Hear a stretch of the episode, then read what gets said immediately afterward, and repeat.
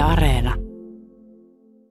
Star Wars, Kaalimaan kakarat, He-Man, G.I. Joe, My Little Pony, Transformers, Turtles, Nintendon Donkey Kong ja Super Mario. 1980-luvulla kasvanut TV-kanavien määrä ja samalla huimasti lisääntynyt TV-mainonta muuttivat peruuttamattomasti lelujen maailmaa. Yle.fi kautta puhe. Kaupallisen television yleistyminen vaikutti toki moniin asiaan, mutta myös leluihin. Pitkät lastenohjelmaputket ja niiden väliin sijoitetut mainokset nostivat 1980-luvulla lasten tietoisuuteen ison kasan uusia lelubrändejä. Näytelty tai animoitu mielikuvitusmaailma tuntuu nykyään aivan normilta, mutta ennen tätä media-aikaa lelut olivat pääosin aikuisten maailmasta. Äänessä ovat Suomen lelumuseo, hevosenkengän johtaja Johanna Rassi sekä myös Suomen leluyhdistyksen puheenjohtaja Riia Sandström. Haastattelujen lomaan Kati Keinonen lukee otteita Lelumuseo Hevosenkengän leluinfosta. Ylepuhe. Kevyet mullat. Perjantaisin kello 10. Toimittajana Jarmo Laitaneva. Kyllä tässä aika paljon tuttua tavaraa ympärillä on, kun katselen. Ehkä tuosta mun varhaislapsuudesta on jo niin kauan aikaa, että tuolla mun selän takana on tuommoinen osasto, mitkä ehkä tuntuu tutummilta, mutta kyllä mä huomaan niin omien lasten kautta ja omien sisarusten kautta tuttuja tavaroita tässä ihan äärellä olla lasivitriinien edessä tässä Espossa. Näyttelykeskus VG sijaitsee siis Lelumuseo Hevosen kenkä ja tässä vieressäni johtaja Johanna Rassi. Onko nämä sitten erityisesti jotkut näistä kamoista sitten sulle vähän niin kuin tutumpia? No joo, nyt me itse asiassa istutaan tässä just tämän 80-luvun kokonaisuuden äärellä, eli mulle erittäinkin, erittäinkin tuttua esinemaailmaa. Että kyllä sieltä selkeästi nousee varsinkin noin barbit semmoisina itelle, itelle ollut tärkeitä lapsuudessa ja, ja paljon muutakin, maidille poneja ja kaikkea muuta hauskaa. Puhutaan näistä merkeistä kohta vähän lisää, mutta on myöskin ET, tietenkin, joka ehkä jonkinlaiseksi ilmiöksi elokuvannoissa nousi, mutta sitten siellä on myöskin jääkiekkoilija Jari Kurjuliset tuolla seinällä. Mitä se tekee täällä Lelumuseossa? No me myös pyritään niin kuin lelujen lisäksi tallentamaan tämmöistä muuta lapsuuden esinemaailmaa. Eli ei pelkästään keskitytä vaan leluihin, vaan myös muihin esimerkiksi lasten keräämiin juttuihin, että, että kyllähän siihen lapsuuden maailmaan liittyy, liittyy myös muita kuin leluja. Nyt kun mennään kohti tätä lelubrändien maailmanvalloitusta 1980-luvusta alkaen ja tätä lelumaailmaa, niin puhutaan muutama sana lelukulttuurista yleensäkin, leikkimisen kulttuurista, koska omat kokemukset on vähän sellaisia, että nykylapsilla taitaa mennä ehkä enemmästä päästä se aika ja mielenkiinto kaikkien näiden älylaitteiden kanssa, ei niinkään lelujen kanssa. Mutta onko tämmöistä yleistä kehitystä täällä Lelumuseo hevosen kengässä laitettu merkille? No toki me paljon seurataan sitä, että mitä nykyajan lelumaailmassa ja lelukulttuurissa tapahtuu ja miten leikkiminen kehittyy. Mutta mä sanoisin, että museona tavallaan meidän tehtävä onkin seurata sitä ja tallentaa sitä, mutta sitten mä sanoisin, että tavallaan semmoisten syvällisempien analyysien aika nykyajasta on vasta myöhemmin, kun me nähdään se koko kokonaiskuva että mikä, mikä se on tavallaan se punainen lanka, mikä siitä ajasta nousee. Mutta totta kai me havainnoidaan sitä, mitä meidän ympärillä tapahtuu koko ajan. Kun tässä on 1950-luvun vitriiniä, 60, 70, 80, 90, olisiko tuossa 2010 tulevassa vitriinissä sitten tämmöisiä piippaavia laitteita pelkästään? No luultavasti aika paljon ainakin. Ja sitten toki täytyy just muistaa se, että kyllähän kaikkien noiden elokuvien, televisiosarjojen, mobiilipelien, videopelien ympärille on luotu isoja tämmöisiä tuoteperheitä, että, että tavallaan ne on myös materialisoituneet. Että varmaan sitten on paljon sellaisia NS-tuotteistettuja leluja siellä joukossa. 1900-luvun alussa lelujen sukupuolittavat roolit eli lelujen tehtävät olivat selkeät. Niiden avulla valmistettiin tyttöjä kodinhoitoon, hoivaamiseen ja huolehtimiseen. Poikien lelut houkuttivat puolestaan erilaiseen tekemiseen, rakentamiseen, työntekoon ja taistelemiseen. Perinteisesti lelujen avulla on opetettu lapsille aikuisuutta ja tulevia rooleja kasvatettu kunnon kansalaisiksi. No kumpiko se Johanna Rassi muuttuu nopeammin? muuttuuko lelut vai leikkiminen vai kulkeeko ne ihan samalla tavalla käsi kädessä? No kyllä ne, ne kulkee osittain käsi kädessä ja osittain ei. Että toki ne kulkee käsi kädessä, koska lelu on leikin väline monesti, mutta sitten toisaalta leikkiin ei tarvita leluja ja millä tahansa lapsi voi leikkiä myös. Kumpikin muuttuu, mutta omalla tavallaan. Hmm. Eikö tämmöistä määritelmääkin meistä käytetty, että me oltaisiin semmoinen niin leikkivä ihminen hmm. lajimäärittelynä. Ja, ja musta tuntuu, että tämä on niin kuin hyvin tyypillistä ihan kaikille aina. Mutta sitten just ne välineet, voi olla, että ne pikkusen muuttuu tässä ajan kanssa. Mutta kyllä tämmöisiä puukkoja on veistelty ja kepylehmiä tehty silloinkin, kun mitään muuta ei ole saatavilla ollut. No joo, ja sitten kyllä niin kuin leluhistoriassa voi havaita selkeästi semmoisia, niin vaikka, vaikka ne lelujen ne näyttää erilaisilta ja ne muodot muuttuu, mutta tietyt semmoiset peruslelutyypit säilyy. On, on pitkään ollut erilaisia nukkeja, ne on vaan hieman erilaisia kuin nykyään kuin vaikka sata vuotta sitten oli. Tai on, leikitään edelleen palloilla tai hyrrillä tai on tietynlaisia pelejä olemassa. Eli tavallaan monet lelutyypit on myös semmoisia universaaleja, mitä on eri puolilla maailmaa, niillä ehkä leikitään pikkusen eri tavoin, mutta se ydin on kuitenkin sama. No nyt kun sanoit tuo Johanna Rassi, niin tuli mieleen se Venus Veistos, joka on jostakin, olikohan se jostakin, en ole varma, kivestä vai luusta tehty. Kuitenkin tämmöinen niin naista esittävä uhkea naista esittävä alkuperä todella tuntematon ja todella vanha. Eli sen suhteen ei tästä nyt ihan valtavasti ole tosiaankaan muutoksia tullut. Mm. Kyllä varmaan nykyai- nykyaikainen tuommoinen muotinukke, ehkä Barbie tai joku muu, niin voidaan nähdä sen perillisenä. No ehkä se uhkeus on hävinnyt. niin, voi olla jo. Tota, sä puhut tämmöistä niin suurista linjoista, isommista kehityskaarista, eli tietyt asiat säilyy Joo, semmoiset tietyt perus, peruslelut on säilyneet vuosikymmenestä toiseen ja sittenhän on paljon myös semmoisia tavallaan vähän niin kuin jopa muotileluja, jotka tulee ja menee ja sitten ne tulee uudestaan jossain vaiheessa. Että tota, on lelujen, lelujenkin kohdalla se on monesti semmoista niin kuin vähän aaltoliikettä, että vaikka esimerkkinä jotkut neppisautot, neppaus oli tosi suosittua 60-70-luvulla, poikien keskuudessa varsinkin. Ja sitten se oli ehkä vähän aikaa, ei ollut niin, niin suosittuja. Ja nyt taas nämä 60-70-luvun lapset on itse vanhempia ja haluaa taas niin kuin omille lapsilleen niin kuin elähdyttää sitä, sitä neppauskulttuuria, että se on selkeästi taas viime vuosina tullut jotenkin suositukset. Että osittain ne menee aaltoliikkeissä myös. Näkyykö se tällä lelumuseossa, tai oikeastaan tässä lelumuodissa tämä ajan muuttuminen ja tämä ikään kuin muutoksen vauhdin kiihtyminen, koskeeko se myös leluja, koska ainahan puhutaan sitä, että muutosvauhti vaan koko ajan kaikilla elämän osa-alueilla kiihtyy. No joo, kyllä se osittain on nähtävissä, mutta sitten täytyy huomauttaa myös siitä, että tavallaan kun meidän museossa on myös paljon leikkipaikkoja ja me ollaan toiminnallinen museo, eli tavallaan meidän näyttelyssä aina voi myös kokea sitä niin kuin toiminnan kautta, sitä aihetta. Ja tällä hetkellä meillä on tämmöinen aika perinteiseenkin leikkiin, eli tämmöiseen kotileikkiin keskittyvä erikoisnäyttely, jossa, jossa sitä voi leikkiä paljon, niin kyllä lapset ihan todella aktiivisesti käyttää noita meidän leikkipaikkoja, leikkii semmoisia ihan niin perinteisiä leikkejä, että, että tavallaan ei voi ehkä pelkästään sanoa, että, että semmoinen perinteinen leikkiminen olisi jotenkin katoamassa täysin. Ajan henki on näkynyt leluissa eri vuosikymmeninä eri tavoin. Se, millaista aikaa eletään, vaikuttaa leluihin esimerkiksi lelujen aiheissa, materiaaleissa ja määrässä. Esimerkiksi sota- ja pula-aikana, kun kotimaisetkin tehtaat keskittyivät tuottamaan välttämättömämpiä hyödykkeitä, tyrehtyi myös ulkomaisten lelujen tuonti minkä verran tuo leikkiminen mahtaa olla kulttuurisidonnaista.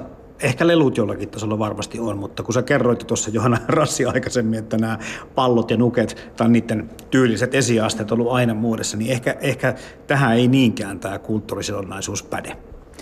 No joo, ei. Että, että kyllä mä sanoisin, että tuommoiset peruslelutyypit on aika yleisiä niin kuin ihan tavallaan missä puolella ma- maailmaa tahansa. Että tota, että aika saman tyyppisiä semmoiset perusleikit on. Toki se ympäröivä kulttuuri vaikuttaa, se vaikuttaa käytettävissä oleviin lelujen materiaaleihin ja se vaikuttaa ehkä jollakin asteella siihen, että miten niitä leluja voi tai saa käyttää. Mutta ää, perimmiltään semmoinen leikkivä ihminen on kuitenkin aika samantyyppinen kaikkialla. Miten paljon sä sanoisit, että lelut heijastelevat omaa aikaansa, erilaisia yhteiskunnallisia ilmiöitä tai näitä muutoksia? No kyllä ne heijastelee siinä mielessä, että lelut, vaikka ne on tavallaan osa lasten maailmaa, niin ne, on myös, ne heijastelee sitä aikuisten maailmaa ja ne on myös tavallaan osa semmoista kulutustuotteiden maailmaa siinä, missä niin kuin aikuisten muutkin tavarat.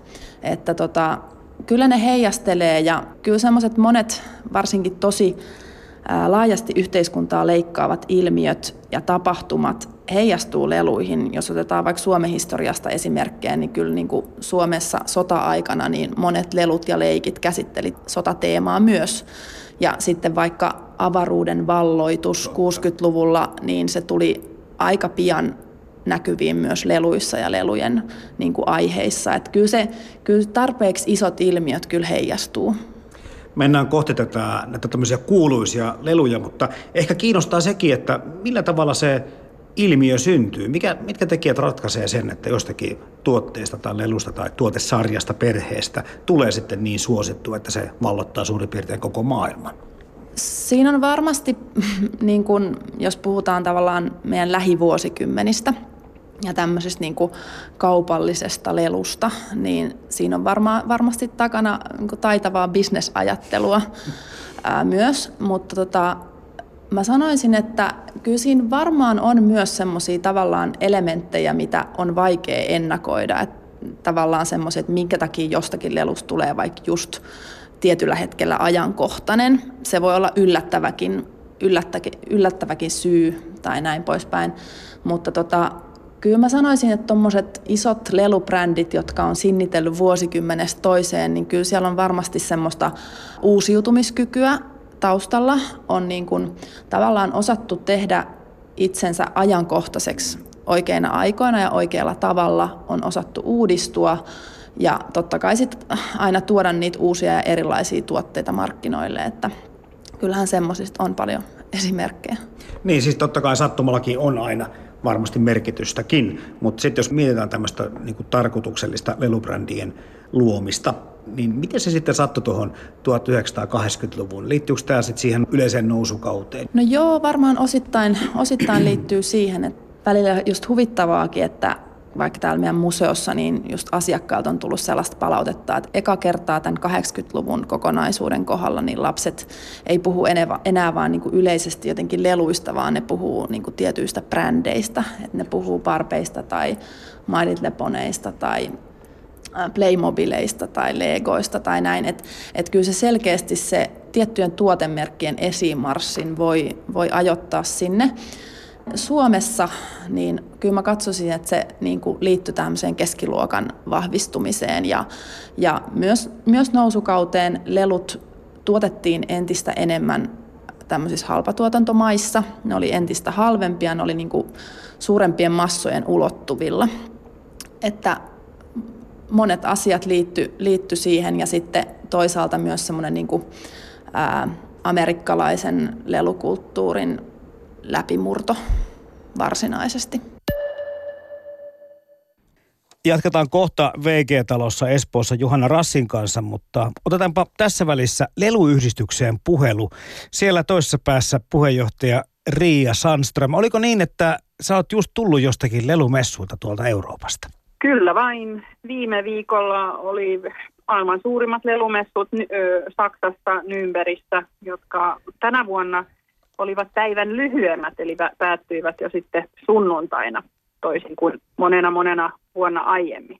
Kun käy vaikka messulla vuosittain kattelemassa sitä meininkiä ja menoa maailmalla, niin miten hyvin se näkyy se oman alan muutos? Sanotaan näin, että tällä hetkellä se näkyy varmasti sillä tavoin, että paljon, kun on tullut myöskin tätä elektroniikkaa tähän leikkimiseen, niin se näkyy sillä, että lisähalleja ja lisänäyttelijäasettajia on kovasti messuilla – ja, ja monipuolisuutta sitten siihen tuotevalikoimaan syntynyt. Se, että kuinka paljon siellä sitten niin kuin yleisöä käy, eli meitä ostajia tai lelukauppoja, niin mä luulen, että siinä ollaan pysytty kuitenkin aika samoissa, että, että vaan se valikoima on laajentunut. Niin, eli tämmöinen yleinen kuva on se, että se on moninaistunut koko ala, kun puhutaan siitä, että kyllä. mikä on niin kuin lelun määritelmä, niin se ei ole enää niin yksilitteistä. Näin voisi sanoa, kyllä, koska siis moneen leluun voi kuulua jo jonkun asteista mobiilisovellusta sitten sen lisäksi, että se on, se on niin monimuotoinen kyllä. 1980-luvulla tuntui olevan jonkunlainen muutos tällä lelualalla, lelukulttuureissa. Viittaa myöskin brändeihin, mutta voiko Ria Sandström jotenkin niin kuin tiivistää, että mitä tapahtui juuri tuolloin? Miksi tämmöiset isot tuotemerkit alkoivat vyöryä tietoisuuteemme? No joo, mä oon sen ikäinen, että mä varmaan vielä silloin joillakin leluilla leikin, mutta vähän jo harvemmaltaan. Mä luulen, että siinä tapahtui semmoinen asia niin kuin yleisesti ottaen, että näitä piirrettyjä, joita siis isot firmat, sitten lelufirmat, piirrettyjä, joita isot lelufirmat lähti lisenssioimaan. Eli tämmöinen lisenssiointipuumi alkoi ja, ja sitä kautta muistetaan Turtleja ja Himäneja ja G.I. Joeta ja tämmöisiä näitä ensimmäisiä, jotka siis television, kun niitä näytettiin televisiossa, niin sitten ne oli heti hittejä myöskin näillä myyvillä lelufirmoilla. Et se oli varmaan se ensi, semmoinen ensimmäinen aalto ja mä osaisin sanoa myöskin näin, että se jatkui sinne vahvasti sinne 90-luvulle ja niin kun ajatellaan lelualaa, niin siihen aikaan oli kauhean kiva olla tällaisen TV-tuotteen lelumyyjä niin sanotusti, koska sillä oli aika takuvarma menestys, joka on ihan toisin tänä päivänä. Niin, mitkä asiat sitten ovat muuttuneet eniten, jos mennään sitten tota, vaikka sinne 80-lukuun ja tähän päivään? No tässä päivässä tietysti puhuin niistä näyttelijäasettajistakin, niin yhtäläisesti myöskin tuolla on TV-asemia ja, ja erinäköisiä suoratoistopalveluja tullut kuin viljoja sateella, että, että tota, tarjonta on kasvanut. Otetaan ihan tämä meidän pikku Skandinaavia niin meillä on esimerkiksi Norjassa ihan valtavan vahva oma lasten ohjelmatuotanto, jotenka kun on paljon niin kuin tunnettuja TV-sarjoja, niin tietenkin siellä on myöskin paljon niitä ihmisiä, jotka haluavat tehdä leluja. Ja fakta on vaan kuitenkin se, että kaikki ei kaikissa maissa sitten pääse sinne pinnalle. Eli kun tarjonta on vaan niin paljon. Niin tämä medianäkyvyys ja sen laajuus ja sen tavoitettavuus, ne on ollut siis avainasemassa siinä. Näin mä sanoisin, jos me mennään meillä niin kuin 80-luvulle, niin Maikkari toimi silloin vielä Ylen tota, sisällä muistaakseni, että oliko se juurikin about niihin aikoihin, kun sit tuli kolmas kanava ja siitä myöhemmistä vähän jälkeen niin neloskanava.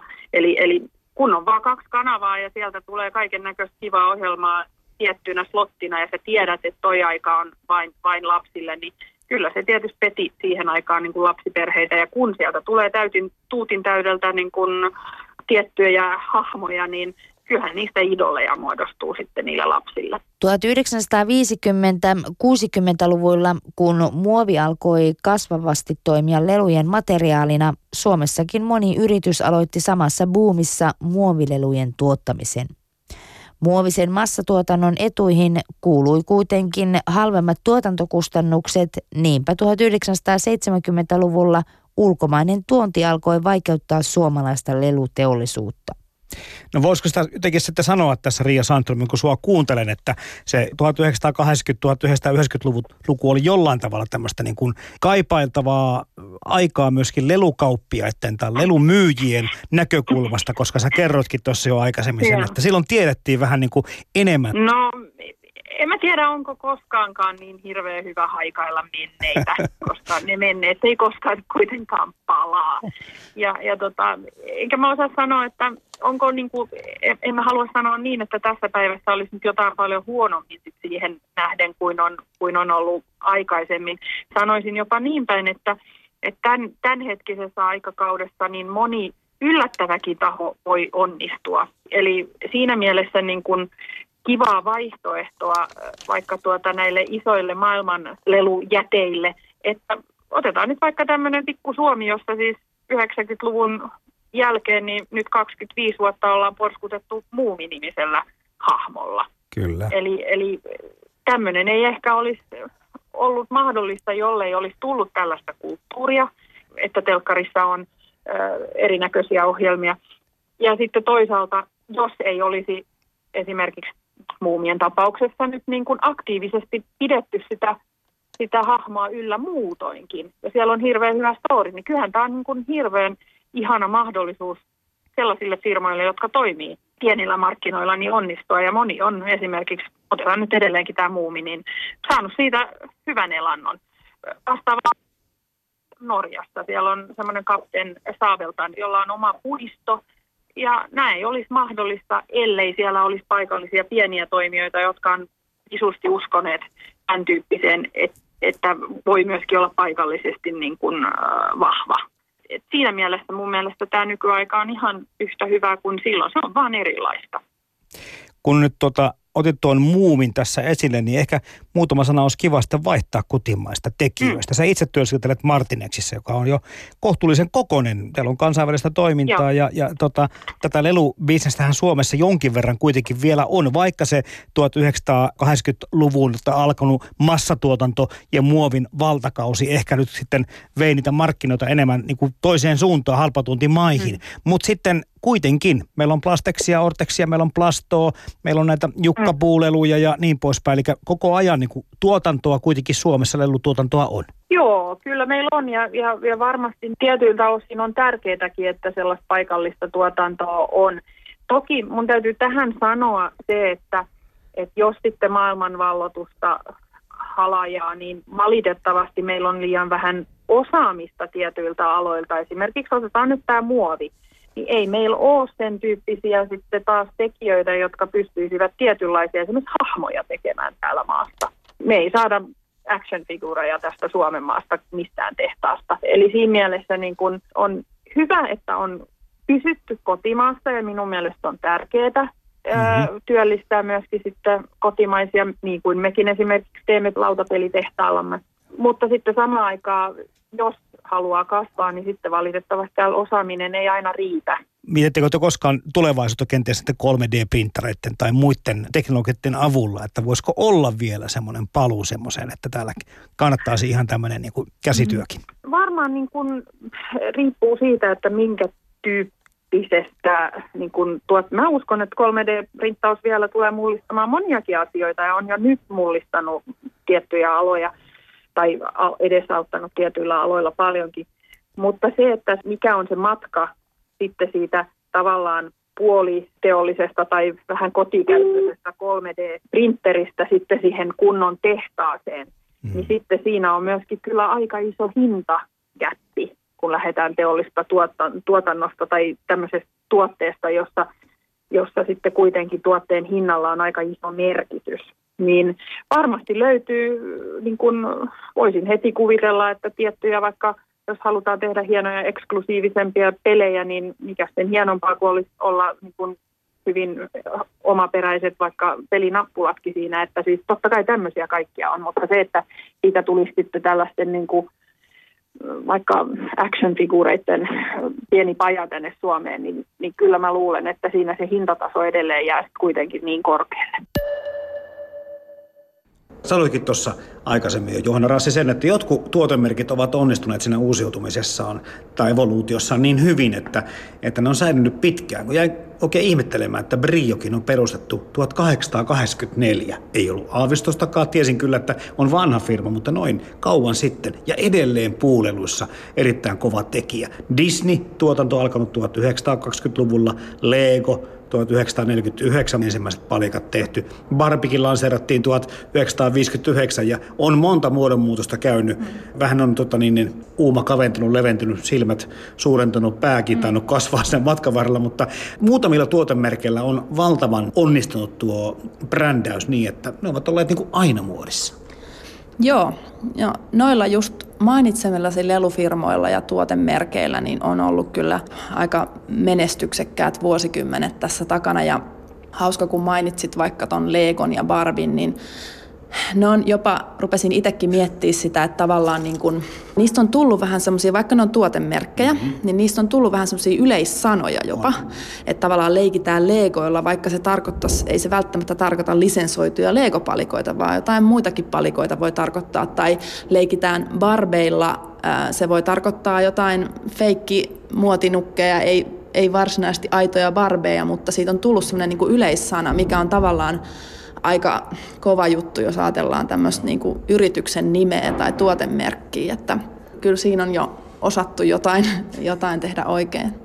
Sitten kun sä tuosta avaruuden valloituksesta mainitsit, niin ensimmäinen Star Wars-leffahan tuli 1977, eli ne 60-luvun kaiut oli vielä varmasti päällä, kun tätä ajatusta vietiin eteenpäin, mutta sitä kuulemma tekijäkään ei osannut arvata, miten iso ilmiö on tulossa. Sitten varmasti tässä Star Warsissa, joka edelleen on sitten, okei, okay, Disney osti oikeudet siihen elokuviin, mutta se, että tuotteita tulee ovista ja ikkunasta erilaisia.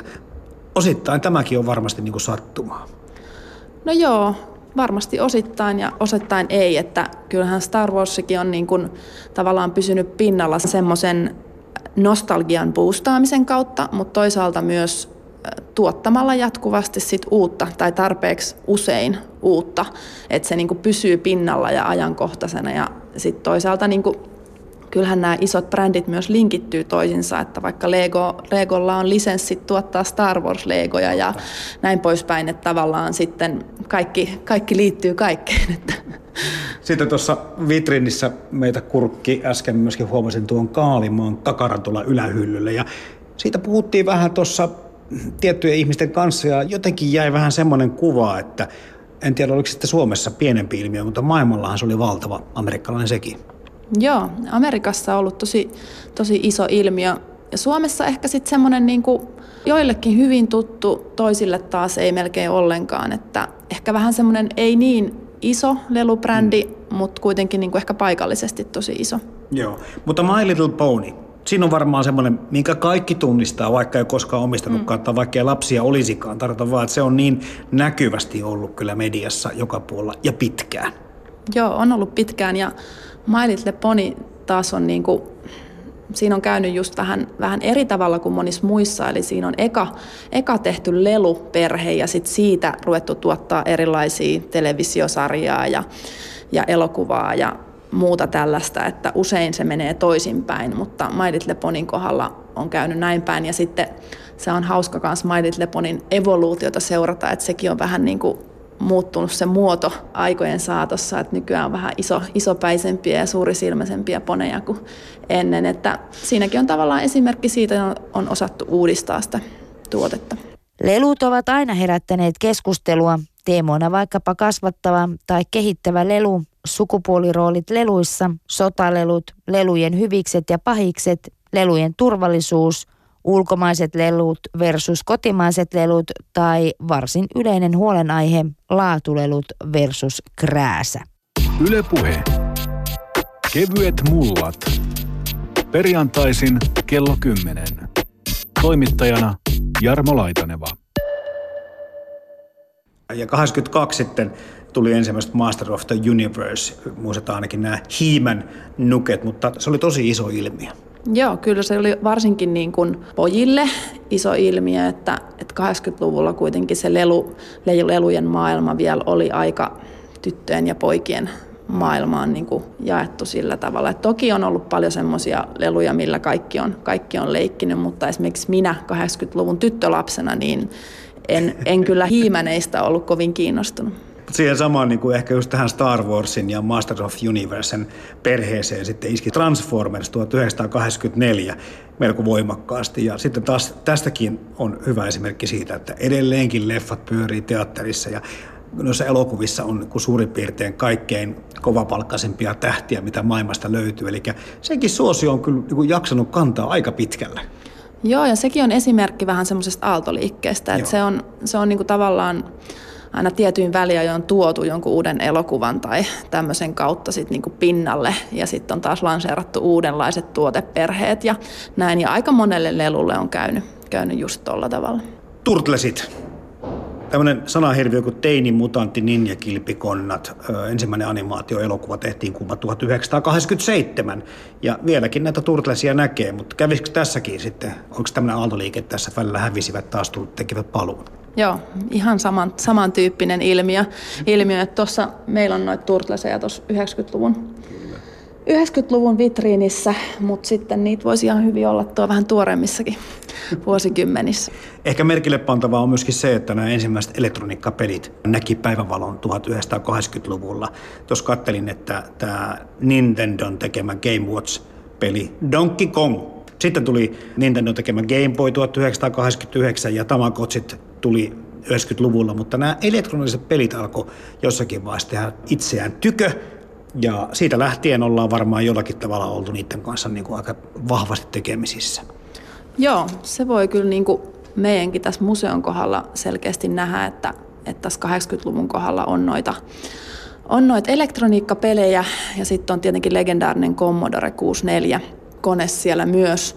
Eli tavallaan tästä se on sitten niin kuin vahvasti lähtenyt, että sen jälkeen on, on kyllä lastenkin maailmassa oltu vähän niin kuin naimisissa tämän maailman kanssa. Että Joo, ja elektronisille peleille on sitten omat museonsakin olemassa jo.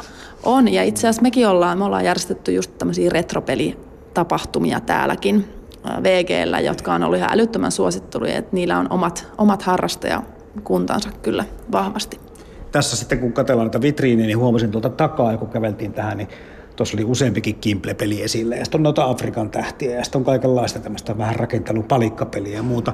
Lautapelit ei nekään ole kadonnut mihinkään, mutta tietenkin ehkä vähän on muuttunut. No Kimpleä kai pelataan Afrikan tähteä vieläkin. Joo, pelataan. Ne onkin kaksi semmoista erittäin, erittäin pitkäikäistä peliä Suomessa. Kimplellä oli just, just juhlavuosi, 50-vuotis juhlavuosi. Ja tota, täytyy sanoa, että lautapelit on kyllä monet pysynyt aika samana. Niillä on, ne on todella suosittuja. Niiden ympärillä on paljon, paljon erilaista harrastustoimintaa ja nehän pelit myös liittyy niin kuin tärkeänä osana tähän lapsuuden esinemaailmaan, että senkin takia me, me niitä myös kerätään ja, ja pidetään esillä, että, että peleissä on kyllä niin kuin, ehkä samaa tämmöistä, toki tämmöistä niin kuin brändi- ja lisenssi-ilmiötä myös niissä havaittavissa, mutta tota, tietyt semmoiset vahvat, vahvat pelit kyllä pitää pintansa. Edelleen suurin osa nykyajan leluista tehdään sillä ajatuksella, että niiden lento kestää hyvin lyhyen ajan. Tämän vuoksi lelujen laatukaan ei ole niin tärkeää. Lelun ei tarvitse kestää aikaa muotoilunsa, materiaalinsa eikä aiheensa puolesta. Pois lukien maailmaa valloittavat isot brändit, jotka pyrkivät uudistamaan tuotteensa ajan hengen mukaisesti. Nopea vilkaisu tähän 80-90-luvun leluvitriineihin täällä Suomen lelumuseossa hevosen kengässä, niin en näe näitä tämmöisiä perinteisiä amerikkalaisia supersankareita kuin Tarzan, Teräsmies, Batman, Spider-Man tai jotakin muita. Missä vitriinissä ne on? No kyllä tuolta 2000-luvun vitriinistä Jältä. ainakin joku Action Man ja, ja tota Spider-Mankin löytyy. Että tietysti niin kuin tämä meidän, meidän esittämä kokonaisuus on myös vain yksi tulkinta, että eihän jokaisen lapsuus ole just tältä näyttänyt, että, että ollaan tavallaan pyritty kokoamaan semmoinen aika tyypillinen kokonaisuus siltä ajalta, mutta varmasti niin kuin, ja asiakkailtakin tulee palautetta, että kyllä niin kuin jotain puutteita toki löytyy. No näitä elektronisia pelejä lukuun ottamatta näistä merkeistä, tuotemerkeistä ja brändeistä, kun ollaan puhuttu, niin en tiedä, onkohan peräti jokainen peräisin USAsta? No USA on ollut niin kuin hyvin vahva lelujen tuottajamaa pitkään, mutta, tota, mutta kyllä toi Aasia myös niin kuin, ja varsinkin Japani tietysti niin on, on tullut jo pitkään myös markkinoille ja tietysti Aasiassa nyt valmistetaan suurin osa meidän käyttämistä leluista, että tavallaan taas niin kuin kaikki liittyy kaikkeen, että, että monet yhdysvaltalaiset lelubrändit on kuitenkin valmistettu Aasiassa ja näin poispäin. Että amerikkalainen kulttuuri on ollut, ollut suosittua Suomessa jo pitkään. Että kyllähän jo 50-luvulla ihaltiin amerikkalaisia filmitähtiä ja muusikoita ja näin poispäin. Että, että kyllä se on pitänyt pintansa sekin. No pitäisikö vaihtaa vielä muutama sana tuosta brändin luomisesta? Itselle tulee tosiaan mieleen se, että on olemassa leluja, jotka on monta kertaa tuommoisia figuureja, eli jonkinlaisia nukkeja, muovisia. Yleensä 80-luvulla alkoi jo varmasti kaikki olla. Ja sitten siihen tukemaan joku TV-sarja tai elokuva. Mutta mitä muuta tämä brändin rakentaminen, minne pitää lähteä laajenemaan, jos haluaa, että se brändi on niin kuin merkittävä ja tulee tutuksi mahdollisimman monelle ihmiselle? No varmaan siinä niin kuin, tavallaan, jos ajatellaan nykyaikaisia, nykyaikaisia brändejä, tämmöisistä lelubrändeistä, mitä nyt on ollut viime vuosina pinnalla, niin ehdottomasti itselleni tulee isoimpana tämä Frozen-ilmiö mieleen tämmöistä niin kuin lasten, lasten maailmasta, niin kyllä mä sanoisin, että kyllä se tarina on siinä se niin kuin tosi tärkeä elementti, että siinä on niin kuin jotain sellaista, niin kuin, mihin tavallaan, mistä lapset voi löytää jotain esikuvallisuutta tai mm-hmm. semmoista niin kuin samaistumispintaa myös. Mutta et, et sitten varmaan niin kuin jos ajattelee tälleen tiukan kaupallisesti, niin, niin pitää olla mahdollisuuksia jotenkin laajentaa sitä mahdollisimman niin kuin isoksi, sitä vaikka tuoteperhettä ja, ja pitää pystyä laajentamaan sitä tarinaa niin kuin koko ajan. Että, että se on monen asian kyllä summa varmasti. Olen samaa mieltä. Siinä on hyvä tarina taustalla. Mm, kyllä. Mm. Kyllä siinä on hyvä tarina taustalla. Että tietenkin niin kuin kaikkeenhan kyllästyy, kyllästytään jossain vaiheessa, että, että saa nähdä, että milloin sitten meille tulee uudet, uudet sankarit tonne lasten maailmaan, mutta, tota, mutta se on mielenkiintoista ja sitten tavallaan tuohon lelujen maailmaan liittyen, niin kaikki ei ole aina ihan ennustettavissa, että, että mitä, mitä sieltä tulee ja mitkä nousee pinnalle, että jäämme mielenkiinnolla odottamaan. Minkä verran tota, lelukauppiat, lelumyyjät ja ehkä koko leluyhdistyksen jäsenet, minkä verran te olette pannut merkille sen, että miten toi yleensä lasten leikkitaidot ja leikkimiskulttuuri, niin se muuttuu? No tota, mulla oli ilo tavata aikana, Suomesta on siis yksi väitellyt tohtori leikkimisestä. Ja tota, hän lohdutti niin mun mielestä hienosti. Hän kertoi, että lapset on aina leikkineet ja lapset tulee aina leikkimään ja jopa 15-vuotiaatkin leikkii, että vaikkei ne ihan sitten siellä niillä nukeilla tai autoilla leikin, niin ne leikkii sitten niitä roolileikkejä tuolla jossakin ulkona ja muiden kanssa, vaikka he eivät ehkä ihan suoranaisesti ymmärrä, että leikkivät, jos mm. pelaavat jalkapalloa ja siellä joku selostaa ja näin. Mutta tota, et leikkiminen ei varmasti ole muuttunut siis sillä tavoin niin kuin mihinkään monien koko meidän aikana, mutta se, että ketkä leikkii niin kuin näkyvästi niin sanotusti, niin sehän on tietenkin tämän mobiilivallankumouksen aikana, niin leikki-ikä on laskenut. Tai siis mä oon ollut itse melkein 2-13-vuotias, kun mä oon vielä leikkinyt barbeilla ihan hullun lailla nykyään, ja silloin niitä vasta sai sen ikäisille suurin piirtein. Nykyään on jo kolme-neljävuotiaita, joille barvinuket ostetaan. Eli se on madaltunut se, se tavallaan se kohderyhmä ja, ja valitettavasti tämä mä sanoisin näin, että valitettavasti tämä on osittain äitien ja isien aikaansaantia ja perustelen sen siten, että me kuvittelemme, että meidän jokaisen lapsi on niin hirveän kehittynyt jo, että hän tarvitsee sitten jo nuorempana ja nuorempana vaativampia ja tärkeämpiä laitteita. Ja sitä kautta tietenkin sitten se leikki-ikä niin sanotusti laskee. Mutta olenko sitten taas esimerkiksi tämmöisten mobiilipelien tai muiden, vaikka siis toimin itse perinteisellä lelualalla, niin en silti, mä, mä koen, että tuolla on mobiilipelejä, jotka on aivan vallottavan hienoja näille ihan pienimmille ihmisille. Ja joilla varmaan on niin kuin paikka myöskin sitten siellä nukkeja autopelien joukossa.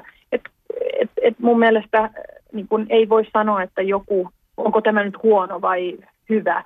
Tämä on mm. vaan nyt niin kuin se tilanne, missä ollaan ja sitten meidän pitää oppia elämään tämän aikakauden kanssa ja löytää sieltä sitten ne hyvät puolet, että mitä, mit, mitkä on niin kuin, jos me koetaan, että elektroniset pelit on huonoja, niin miten niistä peleistä tehdään sellaisia, että ne on yhtäkkiä kehittäviä ja mielenkiintoisia ja, ja tavallaan sosiaalisia myöskin, että ei ne ole välttämättä yksi, yksin pelattavia.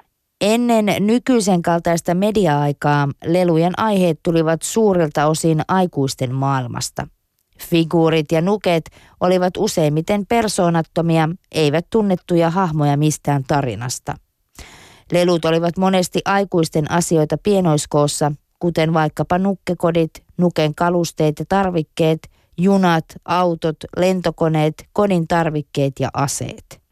Oikeastaan tämä seuraava kysymys liittyykin vähän tähän aiheeseen sekä muutenkin niihin jotka, leluihin, jotka on erittäin viimeisteltyjä ja, ja tehtyjä ja mietittyjä. Että on ehkä jonkin verran kritisoitu tässä ajassa sitä, että minkä verran jää sitä lapsille luovuudelle tilaa siinä, kun koneet tai sitten mit, mitkä tahansa muutkin lelut, jos ne on liian funtsittuja. No, mä otan tällaisen lelun esimerkkinä kuin vaikka jota on myyty jo silloin 80-luvulla ja varmaan myyty aika hyvinkin sellaisia leluja, missä otetaan vaikka tämmöinen nosturi, iso nosturi, niitä myytiin joskus paljon, missä siis lapsen leikkittäväksi jää se, että se nostaa sitä korja ylös ja alas, niin siinä se on. Mm-hmm. Eihän se nyt kehitä kauheasti. Mutta sitten samaan aikaan, niin toisaalta se on semmoista roolileikkiä. Jos jotkut lapset tykkää, että on, on leikeissä myöskin sitä nosturia, niin, niin eikö se ole kauhean kiva, että semmoinenkin löytyy. Mm. Mutta mun ehkä pointti tässä on se, että, että sellaiset lelut, mä puhun ehkä nyt itse myöskin siis tavallaan valmistajan tai valmistuttajan näkökulmasta, että että kyllä tämmöisiä nosturityyppisiä leluja, ei niitä niin ihan hirveästi kannata markkinoille tuoda. Että mun mielestä niin kun kyllä lelussa pitää aina löytyä sitä leikittävää ja semmoista lapselle niin kuin stimulanttia. Että se ei ole pelkästään sitä, että se kone tai se tuote tekee kaiken siinä sun edestä ja sun ei tarvitse tehdä mitään muuta kuin painaa nappia. Kohta taas lähdetään tästä Johanna Rassin juttusille VG-taloon Espooseen – Lelumuseo hevosen kenkään, mutta kerro tähän loppuun leluyhdistyksen puheenjohtaja Riia Sandström, että mitä me kaipaamme, kun me kaipaamme juuri oman lapsuutemme leluja? Hmm, me varmaan kaivataan sinne jotenkin sinne omaan lapsuuteen ylipäätänsä ja siihen omaan perheeseen, mikä toivottavasti on monella ollut lämpöinen ja ihana ja niihin hyviin muistoihin, mitkä sitten kumpuaa sieltä, kun muistaa, kun on avannut sen Barbie-pakkauksen tai tai niin kuin minun muistikuvissa on se ensimmäinen barbinukke, jolle sitten päätin tehdä kampauksen, kun oli hyvä leikata ne ihanat pitkät kutrit lyhkäsiksi, niin näen sen ihan elävästi edelleenkin mun silmissä, niin kuinka kamala siitä tuli.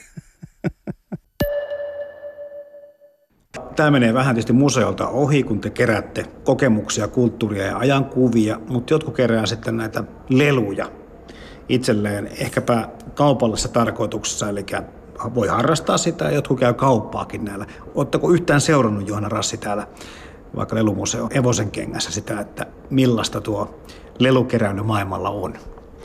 No ollaan toki seurattu ja seurataan jonkun verran, silleen vähän niin kuin sivusta katsellen, mutta varsinaisesti meidän tehtävä museona ei ole vaikka määrittää esineiden arvoja tai, tai olla äärimmäisen kiinnostuneita lelujen rahallisesta arvosta, että meille sen museoarvon määrittelee eri, erilaiset tekijät. Et jos vaikka ajattelee keräilijöiden tai lelukeräilijöiden maailmaa, niin usein se kaikista halutuin tuote on, on mahdollisimman käyttämätön, mahdollisimman niin kuin vaikka esimerkiksi alkuperäispakkauksessa oleva.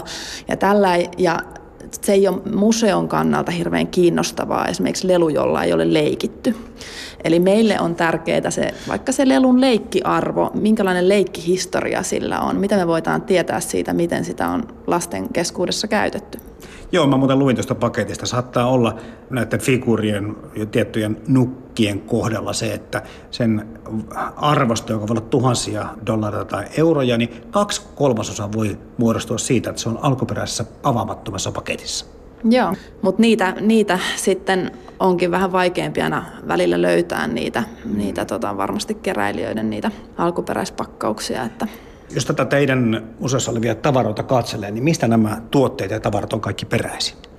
No ylivoimaisesti suurin osa meidän kokoelmista on ihan yksittäisten ihmisten lahjo, lahjoituksia meille. Eli käytöstä? Saatossa. Kyllä käytöstä ja, ja itse asiassa se, niin kuin millä tavallaan perusteella me harkiten otetaan joku lelu kokoelmaan, niin sitä edeltää aina semmoinen kartotus siitä, että no ensinnäkin, että onko se tärkeä meille tai kuvastaako se millä tavalla sitä tiettyä aikaansa, mutta sitten myös, niin kuin, että semmoinen lelu, mistä meille ei ole mitään tietoja, niin ei se, ole meille kovin, ei se kerro meille hirveästi mitään. Eli meille on tosi tärkeää se, että miten sitä on käytetty ja kuka sillä on leikkinyt ja näin poispäin.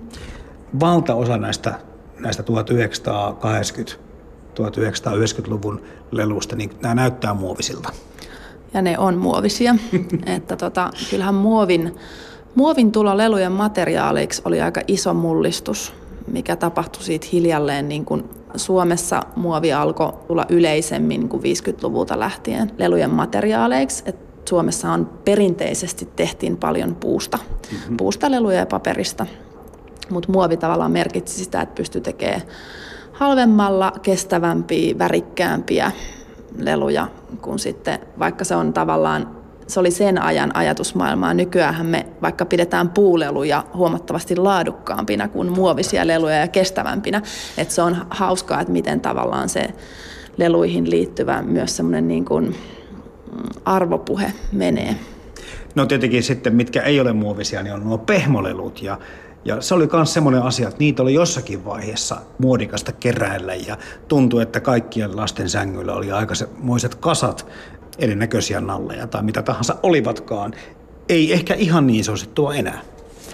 Ei ehkä niin suosittua. Mä ajattelin ehkä sen semmoisena 80-luvun vähän myös semmoisena statusjuttuna jotenkin, että lastenkin niin kuin sängyt vuorattiin noilla pehmoleluilla. Lasten maailmassa on aina ollut suosittua kerätä, kerätä jotain. Se oli osittain ehkä semmoinen 80-luvun keräilyjuttu myös, mutta, tota, mutta ehkä myös semmoinen tietynlainen niin kuin massa, massan ja volyymin osoitus siinä lelumaailmassa, että niitä oli niin paljon. Näistä muovileluista kun puhutaan, niin huomaan, että osaa pidetään vähän tämmöisenä kitsinä. Ja sitten taas sekin herättää tietyssä keräilijössä tämmöisen keräilyvimman, eli ei välttämättä kerätä leluja, vaan kerätään kitsiä. Ja jos tässä 80-luvun muotokielessä ja värimaailmassa ja materiaaleissa semmoista sattuu olemaan, niin se menee sitten siihen laariin ja ihmiset on niin innostunut näistä asioista. No joo, ja kyllähän sitten 80-luvun tavallaan semmoinen esine maailma, niin onhan se omanlaistaan. Ja värimaailmasta erottuu selkeästi semmoinen niin kuin pastellit ja neon värit ja tavallaan ehkä muotokieli on jossain mielessä aika pehmeätä vielä verrattuna sitten myöhempiin aikoihin, niin kuin leluissa tarkoitan, että, että se on kyllä ihan omanlaistaan. Ja kuule, pastelli ja neonvärit tekee vahvaa paluuta tällä hetkellä. No kyllä se on erittäin havaittavissa, että semmoinen kasarinostalgia on kyllä niin kuin vahvasti meneillään. Animaatioelokuvien ja TV-sarjojen vaikutus lelukulttuuriin on kiistaton, esimerkkinä japanilainen animaatio – jossa on vaikutteita muun muassa manga-sarjakuvasta, on tuonut nukeille ja koko lelukulttuuriin isot päät ja suuret silmät, mutta myös taistelulajit. No voit sanoa mitään Johanna Rassi näistä lelujen ja tavaroiden laadusta, koska jotenkin tuntuu, että tuo muovikin, niin jos se on hyvin tehty, niin ikuistahan se melkein on. No joo ja ei. Et riippuu varmasti myös, myös muovilaadusta ja, ja tota siitä, että miten sitä säilytetään. Että kyllä meilläkin, kun meillä on täällä museossa paljon noita leikkipaikkoja ja myös leikittäviä juttuja, niin kyllä, kyllä muovikin hajoaa, kun sitä tarpeeksi käytetään. Että. Ja tähän muoviin tietysti liittyy tämä toinen puoli, eli 1980-luvulla, 90-luvullakaan ei paljon ympäristöä tai ekologisuutta ajateltu, ainakaan siinä määrin kuin nykyään. Eli jos rupeaa katsoa sitä jalanjälkeä, mikä nuo aikanaan ovat nuo massatuotteet jättäneet, niin se voi olla aika melkoinen. No on, on varmasti ja nyt on tuntuu, että ihan viime päivin on paljon, paljon ollut keskustelua just tuon muovijätteen määrästä ja, ja loppusijoituspaikasta ja näin, että et kyllähän se mun näkökulmasta niin kuin mitä eettisempää ja kierrätykseen perustuvaa lelutuotanto on, niin sitä parempi, että sitä niin kuin pienemmän se jäljen jättää, mutta tota, kyllä maailmassa niin paljon tuotetaan muovista lelukrääsää, minkä käyttöikä on hirveän pieni, että kyllä se on aika huolestuttava juttu. Brändituotteita, kun tässä ollaan nyt ihmetelty ja että tässä meidän ympärilläkin valtavasti on, niin taitaa olla niin, että kun se brändin valloitus tähän lelumaailmaan, tai brändäys alkoi vallata lelumaailmaakin, niin sitten se on siitä lähtien pysytellyt. Että jotenkin tuntuu, että onko tuonne niin pienillä tekijöillä ja tämmöisillä marginaalisilla ilmiöillä enää mahdollisuutta iskeä näiden isojen väliin? No se on tosi kiinnostava kysymys, jota mä oon itsekin miettinyt aika paljon.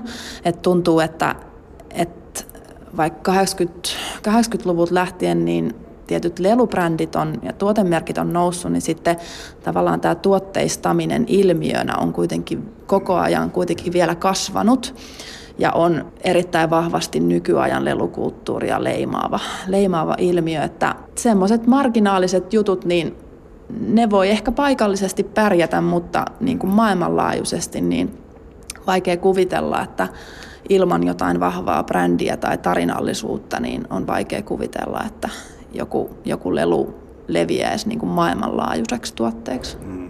Ja lasten maailmaan muutenkin on hiipinyt nämä brändit, jos mietitään pukeutumista tai mm. harrastamista tai muuta, niin tänä päivänä noilla varhaisnuorilla pitää olla kaikilla ne Adidaksen raitaverkkarit ja, ja tietynlaiset niin kuin vermeet. Eli hyvin vahvasti nämä tuotemerkit on jo muussakin elämässä, eikä pelkästään leluissa. Eli kuten sanottua, niin ikään kuin se kaupallisuus alkaa jo sieltä lapsuudesta.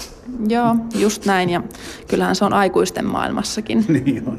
ihan sama juttu. Joo. Että... No näet sä sitten, että Johanna Rassi, tämä tilanne menee tämmöisenä säilyykö kehitys vai kiihtyykö tämä vaan siihen suuntaan enää enemmän vielä, että meillä on vähän niin kuin ehkä tämä tietotekniikka sitten esimerkkinä taas jälleen kerran, että meillä on nämä isot Googlet ja Microsoftit ja Facebookit, jotka kohta on niin järjettömän isoja firmoja, että ne hallinnoi niin suurin piirtein kaikki, kaikkea tietoa. Että meneekö tämä lelubisneskin semmoiseksi, että meillä on niitä muutamia jättejä, jotka sitten tuo aina sitten aika ajoin jonkun uuden jutun markkinoille tai sitten kaivaa sieltä historian kätköistä jonkun vanhan jutun ja tekee sitä uudestaan muoti-ilmiön. No mieluummin pengon menneisyyttä kuin ennustan tulevaa, mutta tota, hirveän vaikea sanoa, että ainakaan tuommoisten brändien aika olisi ohi. Että toki tavallaan aina voi tulla semmoisia aaltoliikkeitä ja voi tulla niin kuin vastaliikkeitä myös. Että kyllähän nykyäänkin on, on paljon ihmisiä, jotka, jotka yrittää esimerkiksi tämmöistä niin kuin, kuluttaa entistä vähemmän ja, ja kierrättää entistä enemmän ja ajatella tosi tietoisesti noissa asioissa, mutta massat on niin isoja, että se, silloin on aika iso merkitys, että miten massat mm. toimii. Vaikea ennustaa. Viime vuosikymmeninä median vaikutus lelujen suosioon on korostunut. Tuotteistamisilmiön myötä elokuvat, TV-sarjat ja videopelit määrittävät kasvavassa määrin, milloin mikäkin lelu tai aihe on muodissa – Nykyään on jo automaatio, että isosta elokuvasta, TV-sarjasta tai videopelistä tehdään valtavat määrät oheistuotteita, joista suuri osa on erilaisia leluja. Mitkä on sun lapsuuteen kuuluvia? Se tuossa taisit Barbit mainitakin tuossa alussa, Johanna Rassi, mutta mitäs, mitäs kaikkea täällä semmoista tuttua sulle on? No joo, Barbit oli tosi, tosi iso juttu jossain vaiheessa. Mä rupesin itsekin just tuossa miettimään, että mä sain ekan Barbin vasta ensimmäisellä luokalla, kun nykyään tuntuu, että Barbit on silloin jo ihan niin kuin ohi että kyllä se maailma on, on niistäkin ajoista aika paljon jo muuttunut, mutta mulle Barbit edusti myös semmoista koti- ja perheleikkiä, että et ei vaan semmoista, niinku, että niitä puetaan ja, ja tota näin, että et kyllä mä, mä rakensin Barbeille kerrostaloja ja, ja leikin semmoista aika perinteistäkin kotileikkiä niillä, mutta sitten myös nämä erilaiset heppa-harrastusjutut oli mulle, mulle tärkeitä lapsuudessa. No sitten taas kun tässä on paljon tätä erilaista tuoteperhettä tässä meidänkin ympärillä, niin onko sitten jotkut asiat, jotka ei sua napannut? Tai sitten vinkata, että taistelevat hahmot ei olla ihan sun juttu. No joo, ei, ne ei ehkä ollut ihan mun juttu, mutta sitten esimerkiksi taas, kyllä mä Legoilla muistan, muistan leikkineeni, että, että ne oli ehkä semmoinen, just semmoinen, millä sitten leikittiin sukulaispoikien kanssa ja kaikkien keskuudessa, että, että ne oli varmasti aika monelle iso juttu. Ja Leekossa voisin kuvitella kanssa se yksi suosion salaisuus on, että se on täysin kyllä sukupuoleton. Ja myöskin aika iätön, koska kyllä, kyllä niin kuin, minkä omatkin polvet kestävät, niin niitä on kyllä kiva lasten kanssa värkätä niitä aluksia. Monta kertaa ne kyllä Star Wars-aluksia taitaa olla. Joo, ja monet aikuisethan harrastaa myös Legoilla rakentelua. Ja täytyy tuosta sukupuolineutraaliudesta vielä sanoa, että, että kyllähän Legokin on tuonut selkeästi markkinoille myös tämmöisiä niin kuin, selkeästi vaikka tytöille suunnattuja sarjoja, että, että kyllä siellä niin kuin yrityksen toimesta on ainakin yritetty tämmöistä kohderyhmäajattelua, mutta noin niin kuin lähtökohtaisesti ne on kyllä ollut aika kaikkien leluja. Jäikö jotakin katkeruutta omasta lapsuudesta? Oliko jotain semmoista hienoa lelua, mitä et saanut koskaan? No, yksi juttu, mitä mä no niin. en saanut koskaan, oli toi Nintendo jota mä kävin pelaamassa Super Mario 1 mun kaverilla ja pelattiin sitä tosi paljon siellä ja tosi paljon manguin sitä vanhemmilta, en ikinä saanut. Mutta nyt sitten toissa vuonna mä toteutin tämän mun haaveen ja ostin sitten tämän Nintendon ja Super Mario 1 ja 3 ja sitten pelailin niitä yhden viikonlopun, kunnes kyllästyin. Super Mariosta tulee itsellekin lämpimät muistot. Mitä me kaivataan, kun me kaipaamme Meiltä on pyydetty tätä leluaihetta muutamankin kerran jo, niin mitä ihmiset kaipaavat, kun ne kaipaavat niitä omia lapsuutensa leluja? Ei ehkä pelkästään nyt sitä lelua kuitenkaan. Varmaan semmoinen oman lapsuuden nostalgisointi, niin se on varmaan tietyssä ikävaiheessa myös aika tyypillistä ja varsinkin siinä vaiheessa, kun on, on vaikka omia pieniä lapsia. Mm ja heidän kautta niin kun pääsee aika läheltä vertaamaan sitä heidän lapsuutta omaan lapsuuteen, niin siinä vaiheessa alkaa, niin kun, alkaa enemmän myös kiinnostaa se, että mitä itse asiassa siellä omassa lapsuudessa olikaan ja tapahtuikaan. Ja kyllähän lapsuus ja lelumuistot on semmoisia, että niitä on niin kuin kaikilla. Että se on niin kuin, jokaisella on jotain, jotain muistoja liittyen, liittyen leluihin ja lapsuuteen – että tota, niitä on myös ihan hauska sit jakaa, jakaa muiden kanssa ja vähän miettiä, että miten se oma lapsuus sitten eros vaikka jonkun toisen lapsuudesta. Ja niitä muistoja on erittäin hyvä käydä verestämässä täällä Espoossa VGssä, Suomen lelumuseo Hevosen kengässä, jossa on mitkä vuosikymmenet täällä on niin kuin vahviten edustettuina. No meillä on leluja tuolta ihan 1800-luvun lopulta nykypäivään. Harva muuten ajattelee, että museota kiinnostaisi nykypäivän lelut, mutta tota, sehän on huomisen historiaa, eli, eli toki me myös seurataan ja, ja jossain määrin myös tallennetaan ja dokumentoidaan sitä nykypäivän lelukulttuuria. Mutta kyllä meiltä, meiltä varmasti kaikki löytää jonkun palan lapsuutta. Ei varmasti sitä ihan täydellistä kuvaa tai just kaikkia niitä leluja, mitä itsellä on ollut, mutta ainakin jotain. Ylepuhe. Kevyet mullat. Perjantaisin kello 10. Toimittajana Jarmo Laitaneva. Äänessä siinä siis Suomen lelumuseo Hevosenkengän johtaja Johanna Rassi sekä Suomen leluyhdistyksen puheenjohtaja Riia Sandström Martineksillä hän työskentelee. Ja Hasturen lomaan Kati Keinonen luki otteita lelumuseo Hevosenkengän laatimasta leluinfosta. Ylepuhe. Kevyet mullat. Perjantaisin kello 10. Toimittajana Jarmo Laitaneva.